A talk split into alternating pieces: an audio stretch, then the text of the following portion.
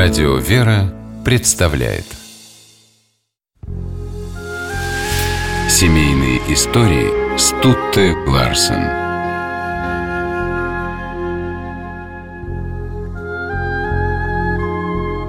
Он был просто отцом, такой же папа, как у других детей. Добрый, сильный, любящий.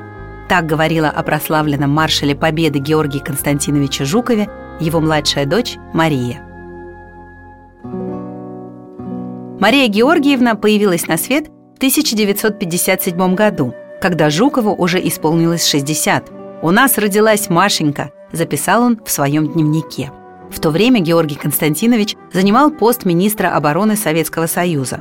Огромная занятость и постоянные разъезды не позволяли ему проводить много времени с новорожденной малышкой. Но в письмах к своей супруге Галине Александровне Жуковой он всегда спрашивал о дочери.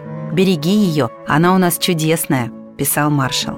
Первое время после рождения Марии маршал так редко бывал дома, что интересовался у жены, на кого девочка становится похожа, на папу или на маму. И признавался, «Я хотел бы, чтобы она была больше похожа на меня, но непременно с твоими глазами, которые я очень-очень люблю».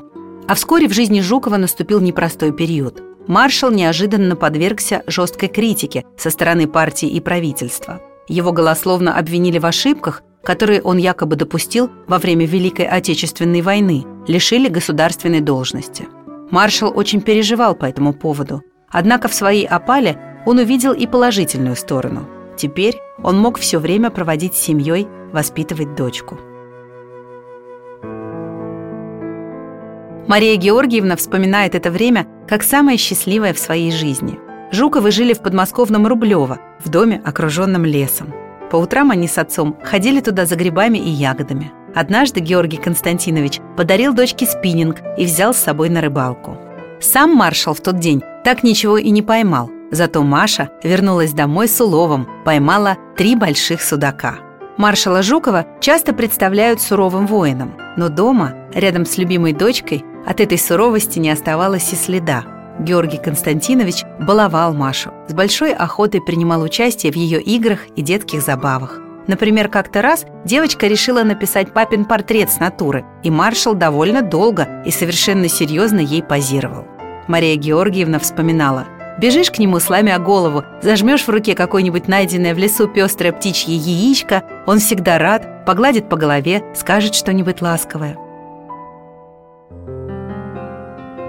Маше было 7 лет, когда Георгий Константинович повез ее в Троице-Сергиеву лавру. И хотя подробности этой поездки не сохранились в памяти Марии Георгиевны, она запомнила ощущение радостного, светлого праздника. Дома Жуковы устраивали вечера классической музыки, заводили граммофон, ставили пластинки с ариями из опер или затевали в саду чаепитие с настоящим русским самоваром.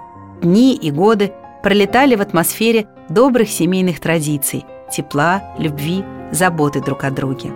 В 1974 году, накануне 17-летия дочери, Георгий Константинович перенес инфаркт, после которого так и не смог встать на ноги.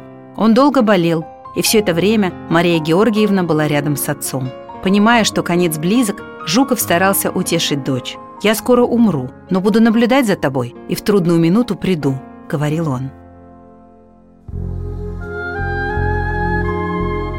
Память о Георгии Константиновиче Мария Георгиевна увековечила в своей книге «Маршал Жуков. Мой отец».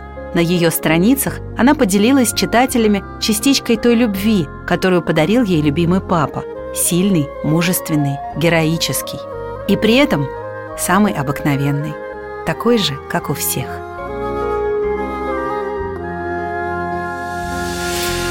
Семейные истории –